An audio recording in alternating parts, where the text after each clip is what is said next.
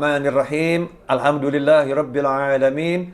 Allahumma salli wa sallim ala sayyidina Muhammadin miftahi babi rahmatillah adada ma fi ilmillah salatan wa salaman daimaini bidawami mulkillah wa ala alihi wa sahbihi. Assalamualaikum warahmatullahi wabarakatuh. Waalaikumsalam warahmatullahi wabarakatuh. Alhamdulillah. Pemirsa di mana pun Anda berada, bersama kami kembali dalam Bincang Santai. Kali ini kita masih ngobrol tentang sosok ulama besar Al-Habib Ali bin Muhammad bin Husain Al-Habsyi. Al-Habsyi, muallif Simtud Duror ya, pengarang kitab Maulid Simtud Duror. Duror. Uh, beliau rahimahullah adalah seorang ulama besar yang muridnya tersebar ke seluruh penjuru dunia dan cucu-cucu muridnya uh, di Nusantara ini di negara kesatuan Republik Indonesia sangat sangat banyak. Nah, Habib Muhammad ini merupakan cicit langsung ya. Seperti yang sudah saya sampaikan, Habib Muhammad bin Husain bin Habib Anis bin Habib Alwi bin Habib Ali. Habib Ali. Ya, yang kita bicarakan Habib Ali bin Muhammad Al-Habsyi. Habib, saya mau ngajak antum untuk nostalgia Ya, Flashback. flashback ya flashback tentang kehidupan orang-orang zaman lalu Ya. ya sementara kita ada di zaman now Tahu zaman now. karena kalau tidak kita bawa ini eh, kehidupan zaman lalu ke zaman sekarang kita nggak bisa merasakan ya seperti Iya. apa itu sebetulnya yang terjadi di masa Di masa itu. lalu. apalagi ini tembok di belakang antum udah mengingatkan zaman zaman dahulu Zaman ya. dahulu. Tembok kenangan. tembok ya. kenangan Insya Allah saya kebetulan alhamdulillah pernah ke Hadramut walau hanya tiga hari Habib Hmm. Oh, Masya Allah, Eh, tiga hari. Hmm. zi- ziarah termasuk yang saya kunjungi adalah rumah tempat lahirnya Habib Ali Ya, Habsyi di daerah Kosam berarti di ya. Kosam ya. Ya, ya. Di masa itu ya, Hmm. masya Allah saya masih waktu saya masih belia, ya sekarang saya kan sudah mas mas mas mas muda Sudah mas-mas sekarang. ya. Waktu itu masih Belia. masih belia. Itu eh, saya melihat Kosam ini desa yang sangat terpencil ya. Iya. Desa sangat terpencil di Hadramut. Ya, arah kalau dari Tarim kita mau ke ziarah Nabi Allah Hud Nah. dan nanti di situ ada daerah Kosam itu. Betul. Nah, Kosam ini desa kecil di Hadramut, suatu provinsi di di Yaman. Di Yaman, Ya, ya. di Yaman. Artinya, kalau waktu saya ziarah saja itu masih terasa sangat terpencil, Terpencil. apalagi 183 tahun yang, Yang lalu. Karena pemirsa, Habib Ali Habsyi ini lahir tahun 1259 Hijriah. 183 tahun yang yang lalu.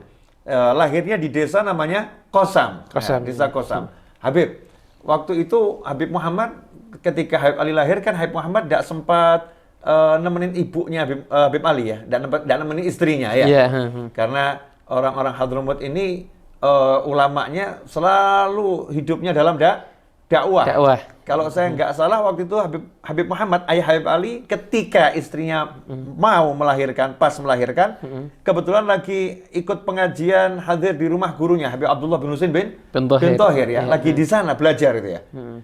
Jadi eh, kenapa kok Habib Mu- Muhammad itu Habib Ali lahir di Kosam? Karena Habib Muhammad ini hidupnya untuk dakwah.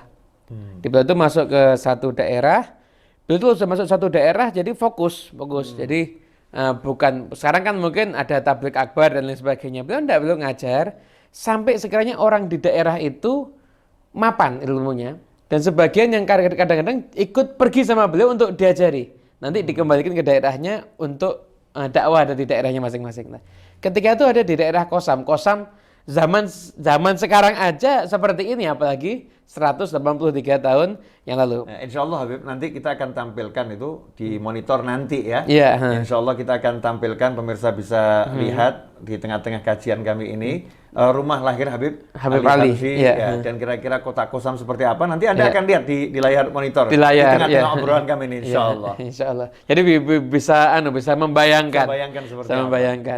Jadi ketika itu akhirnya diberi nama Ali karena Kosam itu walaupun eh, kota yang kecil dan terpencil di masa itu namun di Kosam itu pernah ada seorang ulama yang punya keistimewaan yang luar biasa Hmm. yang keistimewaan ulama ini setahu saya belum dimiliki oleh ustadz-ustadz yang viewersnya jutaan di YouTube Masya Allah. Namanya Sayyidina Ali bin Alwi Khaliq Qasam.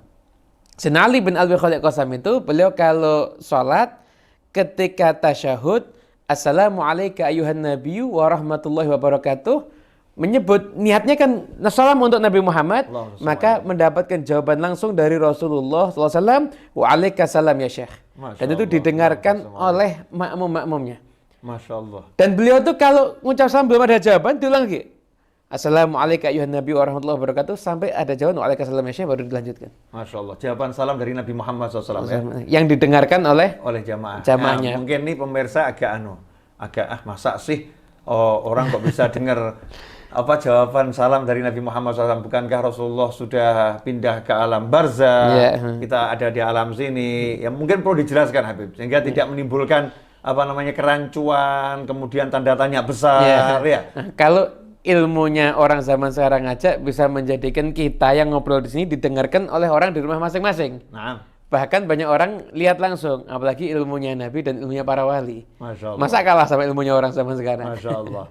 Jadi pemirsa, sedikit saya kasih gambaran ya, gambaran. Kehidupan para wali itu eh, menyerupai kehidupan para soha, sahabat. Apa yang dimiliki oleh para sahabat itu dimiliki oleh para wali, wali Allah, aulia wassolihin. Jadi jangan samakan dengan kehidupan kita. Iya. Ya. Pendengarannya wali, ya jangan samakan dengan pendengaran ki- Pendengaran kita. Penglihatannya wali Allah jangan samakan dengan penglihatan Kita. Para wali sedikit pun tidak melihat yang makruh, apalagi yang Yang haram. Sebagaimana dikatakan, sampai kalau mandi pun tidak melihat auratnya sendiri. Maka Masya maksudnya Allah. alat vitalnya sendiri nggak di, Nggak dilihat. dilihat oleh aulia wassolihin. Saking menjaga pan, Pandangan. eh, pandangannya. Ini para wali Allah. Karena pandangan beliau-beliau itu beliau persiapkan nanti untuk melihat Nabi Muhammad Shallallahu Alaihi Wasallam ya untuk melihat keindahan di sur di surga sehingga dijaga benar-benar pendengarannya juga dijaga benar-benar seperti eh, yang kita temukan ketika para sahabat berada bersama Nabi Muhammad SAW Seperti- para sahabat bisa mendengar suara tasbih makanan yang lagi di dimakan sebagaimana disebutkan dalam Sahih Bukhari di antaranya Ya. wa kunna nasma'u tasbih ta'am wa huwa yu'kal. Kami mendengar suara makanan yang bertasbih sementara makanan itu lagi kami kami makan. Itu juga pernah yang ketika Sayyidina Umar ngirim pasukan perang, Ah. Sayyidina Umar di Madinah, ngasih Yasar ya Jabal, Yasar ya Jabal. Lagi khutbah Jumat. Lagi itu khutbah Jumat. Khutbah Jumat. Ngatur Jumat. pasukan perang sementara pasukannya ada di luar kota 500 kilo itu. Ya, jauh sekali dari dari posisi kota Madinah saat Jadi itu. live live streaming nggak perlu pakai mic, nggak perlu pakai kamera, nggak perlu pakai internet ya. Nggak perlu pakai kuota macam-macam, nggak perlu udah. Langsung gitu. Sayyidina Umar bin Khattab. Sayyidina Umar bin radhiyallahu Khattab. anhu. Kemudian jangan lupa ada juga janji dari Nabi Muhammad SAW. Janjinya Rasulullah. Mhm. Karena Rasulullah itu nggak mungkin eh, mengingkari janjinya. Man ra'ani fil manam Fasayarani yaqadatan. Atau kama qala sallallahu wasallam. Siapa yang pernah melihat aku di alam mimpinya, Mhm. maka dia akan melihat aku di alam jaga. Alam jaga. Siapa melihat di alam mimpi akan melihat di alam alam, Alam jaga. jaga. Sehingga eh, tidak menutup kemungkinan Hmm. ada umatnya Rasulullah SAW yang diberi kemampuan tersebut bisa melihat dan mendengar Hmm. suara Nabi Muhammad Wasallam. Sebagaimana dijanjikan juga oleh Nabi Muhammad SAW, di mana pun kalian berada, bersolawat dan salamlah kepadaku, karena sungguhnya solawat dan salam itu sampai kepadaku dan aku menjawabnya. Aku menjawab. Nah, aku menjawabnya. Nah, jawaban Nabi ini ada, cuman telinga kita yang enggak nggak mendengar. Nggak mendengar. Sementara Habib Ali bin Alwi Khalid Qasam, salah satu pendiri desa Qasam itu ya, Iya. eh, yang pernah tinggal di Qasam di zaman sebelum Habib Ali Habsyi, orang-orang soleh terdahulu punya keistimewaan kalau atahiyat dalam salam menjawab eh, mendengar jawaban langsung dari Nabi Muhammad Sallallahu Alaihi Wasallam. Nah itu yang menjadi salah satu alasan kenapa Habib Ali Habsyi dikasih nama Ali oleh gurunya ya. Iya. Ya, jadi yang ngasih nama gurunya Habib Muhammad ya. Eh, Iya, Habib Abdullah bin Husin Bin Thohir. bin Thohir, ya. Nah, Jadi agar tafaulan, jadi agar istilahnya ngambil keberkahan dari ulama yang sudah ada, yang sudah pernah terbukti jasanya, ilmunya, akhlaknya, amalnya, sehingga diharapkan dengan nama yang sama maka Habib Ali pun juga insya Allah mempunyai akhlak yang sama, amal yang sama, ilmu yang sama dengan Pangkat yang sama, pangkat yang keistimewaan sama, yang sama, maqam ya. yang sama dengan Sayyidina Habib Ali bin Alawi Khalid Qasam. Nah, itu hal yang yang yang wajar dilakukan oleh masyarakat ya. Masyarakat di saat itu. pengen pengen anaknya punya suara yang bagus dikasih nama seperti nama penyanyi-penyanyi ada juga yang begitu. Iya, ya, seperti itu ada juga. ya. Kalau pengen anaknya jadi jenderal kadang dikasih nama Sudirman karena Iya. mengenang jenderal Sudirman ya. Macam-macam ya manusia ini. Iya. Nah, saat itu Habib, Al- Habib Muhammad ayahnya Habib Ali lagi belajar di tempat gurunya kemudian dikasih tahu oleh seorang istrimu baru melahirkan, Hmm. terus ngomong sama gurunya, wahai guru, istri saya barusan melahirkan anak laki-laki, tolong diberi nama. Hmm, ya. Kalau saya nggak salah ingat begitu. Ya, kemudian dikasih nama Ali dengan tafaulan kepada Sayyidina Ali bin Alwi Khalid Qasam. Khalid Qasam. Jadi di, diberi nama tuh di majlis ya. Di majelis, majelis. Gurunya langsung yang ngasih nama ya. Gurunya langsung yang Guru, memberikan gurunya. Habib Muhammad ya. Ya, gurunya Habib Muhammad bin Husin, ayahnya Habib Ali, Habib Abdullah bin Husin bin Tahir yang sering kita baca kalau di Nusantara ini kitab Sulamut Taufik gitu, Habib. Ah. Itu karya beliau. Cuma kadang dicetakan yang ada tuh cuma ada tulis Syekh Abdullah Ba'alawi gitu aja. Ada namanya Habib Abdullah bin Husin bin Tahir. Masya Allah. Ini tentang nama Habib Ali sendiri ya. Nama- Jadi nama itu waktu sendiri. proses lahir, ibunya Habib Ali, eh, Habibah Alawiyah, saat itu sedang tidak bersama suaminya. Hmm. Dan ini hebatnya wanita yang solihah. Ini pemirsa, Masya Allah, mudah-mudahan bisa dicontoh oleh eh, ibu-ibu ya. Insya Allah. Eh, lebih ibu untuk menjadi wanita yang yang tegar, wanita yang betul-betul tidak komplain, Hmm. wanita yang nggak berkeluh kesah, tapi bertanggung jawab terhadap dirinya sendiri untuk menjadi seorang ibu gitu ya, Iya, tanpa harus mengeluhkan siapa pun. Di zaman itu nggak pakai bidan, nggak pakai dokter, nggak pakai apa-apa, melahirkan seorang bayi sementara suaminya lagi berdakwah, itu nggak ada keluh kesah, senang-senang sa, senang-senang saja. saja. Eh, juga bukan berarti kemudian suami mau terus nggak dampingi istrinya nggak begitu ya. Iya. Ini perlu diketahui suaminya lagi tuh Tugas, lagi Seperti tugas sekarang berdakwah. kalau TNI, Polri lagi tugas keluar daerah, Hmm. kadang istrinya apa namanya tidak sedang bersama ya. hmm. Nah, ini pengorbanan seorang eh, wanita yang punya suami-suami bertugas di jalan Allah Taala, bertugas Iya, untuk negara, maka dibutuhkan. Nah hasilnya apa? Hasilnya karena memang sabar dan syukur Hmm. dikasih Allah anak yang luar Luar biasa. luar biasa. Bahkan sebagian ulama yang setelah Habib Ali, setelah periode Habib Ali itu kalau menuliskan biografi Habib Ali, mereka sering kali menyelipkan biografinya ibunya Habib Ali juga. Masya Allah. Nah, jadi dikisahkan bagaimana ibunya Habib Ali itu seorang wanita yang dari kecil belajar dengan Habib Ahmad bin Omar bin Semit, ditarbiyah dengan seorang ahli dakwah, kemudian dinikah oleh seorang pria yang pria itu pendakwah dan mau. Masya Allah. Dan mau karena pria itu rekomendasi dari gurunya.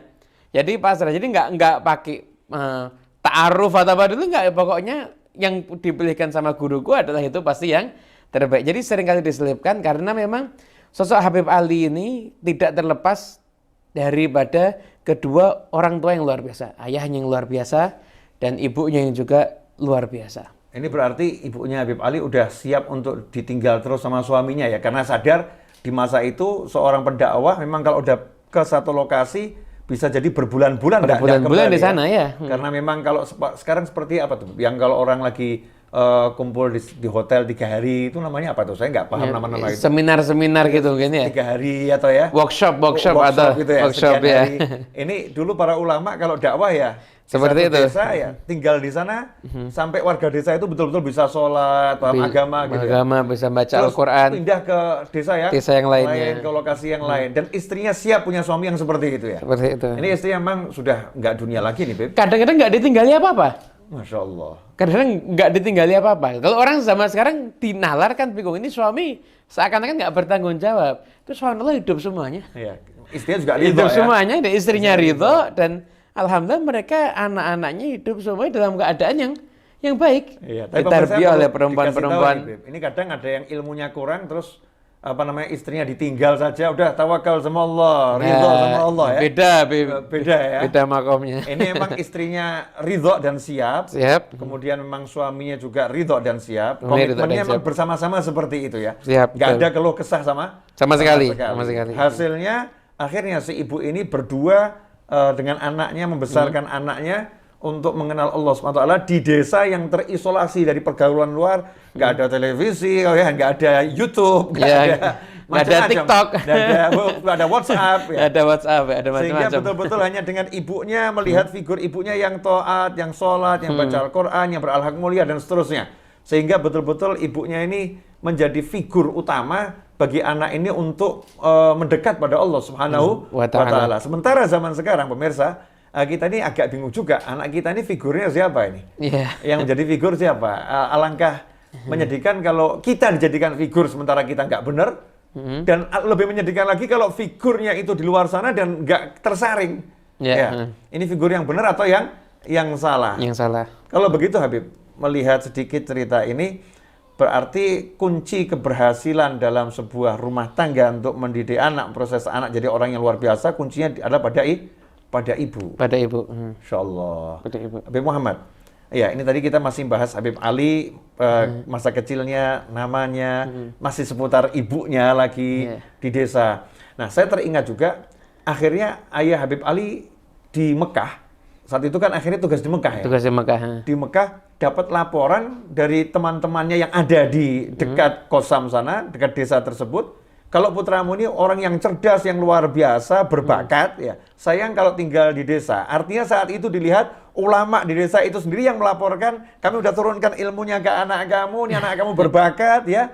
Tolong anak kamu ini dipindah ke kota yang lebih besar agar belajar pada ulama yang lebih Yang lebih leb- banyak lebih ilmunya. banyak ilmunya. Artinya ulama-ulama di zaman itu kalau melihat orang yang berbakat, ya, lihat orang berbakat berusaha untuk Itu di, menjadikannya ya diapresiasi. diapresiasi. Apresiasi semaksimal mungkin. Bahkan nggak ada- sampai ada dulu iri, ki- kirim dengki, surat. nggak ada ya? Enggak, enggak ada. Ini wah ini saingan saya ini, Nggak enggak ada, ya? begitu. Masya Allah. Anda bisa bayangkan itu pem- pemirsa saya bisa membayangkan setiap guru tuh di sana pengen muridnya lebih hebat dari dirinya. Masya Allah. Setiap ayah pengen anaknya lebih hebat daripada dirinya. Jadi ketika itu guru tersebut memandang muridnya itu seperti anaknya sendiri, bahkan gimana caranya biar anak ini bisa belajar maksimal. Hingga akhirnya kan dapat perintah untuk pergi ke Sewon. Ibu kota provinsi Hadramut, Sewon tuh Habib ya. Iya. Jadi dari dari Kosam disuruh pindah ke ibu kota provinsi ya. Tempat ya itu diperintah oleh eh, Habib Umar bin Hasan Al Haddad. Cucunya Abdul Haddad. Abdullah Haddad insya Allah. Nah, jadi untuk- itu dikatakan Muhammad bin Husain itu menaati perintah itu karena di, dari sekian banyak alasan di antaranya karena berharap husnudon dari pandangan Haddadiyah ini katanya. Oh, jadi pandangannya orang-orang yang, Yang keturunan soleh. wali, ya. Wali itu- Pandangan orang soleh, perhatiannya, prasangka baiknya gitu. Alangkah baiknya. Akhirnya pindahlah ke Sewon. Namun sebelumnya tentunya perjalanan orang dulu kan nggak sama kayak sekarang. Kalau kita Hmm. kan mampirnya di rest area. Ah, sebentarnya sampai sekarang ya. Mereka tuh punya rest area rohani. Jadi mampirnya ke ziarah, yaitu Hmm. berjumpa dengan para ulama, kemudian minta wasiat, minta ijazah, bahkan ada minta ilbas. Hmm. Jadi di apa dipakaikan pakaian-pakaian sufi seperti itu. Hmm. Di masa itu ala Tariqah Alawiyah ya tentunya. Sampai akhirnya tinggal ada di di Sewon dan ketika itu Habib Muhammad posisinya sudah ada di di Mekah. Artinya walaupun masih kecil, Habib Ali sudah dalam perjalanan itu udah sempat baca kitab, ya, khatamkan kitab, ya. Ya. Kemudian baru sampai ke kota tujuan. Jadi mampir-mampirnya ini semuanya untuk dalam rangka proses cari ilmu juga ya. Proses cari ilmu juga. Masya Allah. Jadi memang indah ya orang-orang dulu. Jadi masanya itu eh, untuk ilmu sehingga beliau dalam qasidahnya mengatakan apa? Madha fil ilmi wa taqwa Zamani. Berlalu waktuku dalam ilmu dan dalam Dan takwa. kepada Allah Subhanahu Masya Allah. Kita sangat jauh ya Beb ya. Kita ini cuma mampirnya di rest area, kalau masuk satu kota mampirnya ke mall gitu. Nggak cari tempat ngopi, tempat ya. ngopi, nggak cari tempat untuk orang-orang soleh. Ya mudah-mudahan kita bisa belajar dari pertemuan ini, pemirsa di mana pun Anda berada, agar kita bisa mencontoh kehidupannya orang-orang soleh, mulai dari masa kecilnya. Bagaimana peran seorang ibu dan bagaimana peran seorang ayah meskipun jauh, ya meskipun jauh masih terus mengontrol keluarganya, eh, mengontrol anaknya, walaupun tugas di luar negeri ini ya, tugas luar negeri dan belum ada WhatsApp, Facebook, belum ada sosmed ya. Komunikasi masih terbatas. terbatas. Ya, artinya terus menjaga lewat teman-temannya, bagaimana menanyakan kondisi anaknya, dititipkan keluarga pada teman oh yang soleh, oh, teman yang alim, agar anak dan keluarganya ini betul-betul terjaga dalam perjalanannya menuju Allah Subhanahu wa Ta'ala. Alhamdulillah, pemirsa. Uh, tak akan pernah puas kalau kita bicara orang-orang soleh, khususnya Habib Ali Al-Habsyi. Nah, insya Allah kita akan lanjutkan pada episode-episode berikutnya. Doakan ya, agar uh, kami diberi kemudahan dan antum juga diberi kemudahan untuk menyaksikan kelanjutannya. Dan mudah-mudahan tayangan ini bawa barokah untuk yang berbicara dan yang mendengarkan dan yang melihat kapan pun dan di mana pun dan bawa berkah untuk bangsa yang kita cinta ini agar semakin aman, semakin damai, semakin makmur uh, dan terhindar dari segala bencana dunia pun akhirah dan semoga corona ini segera diangkat oleh Allah Ta'ala eh, diberi gantinya kesehatan untuk semuanya, disembuhkan yang sakit di antara kita, dipanjangkan umur kita semua dalam kebaikan, ketaatan, keridhaan, kebahagiaan, kesehatan, dan kelak di akhir usia kita semua dengan husnil khatimah. Wassalamualaikum warahmatullahi wabarakatuh.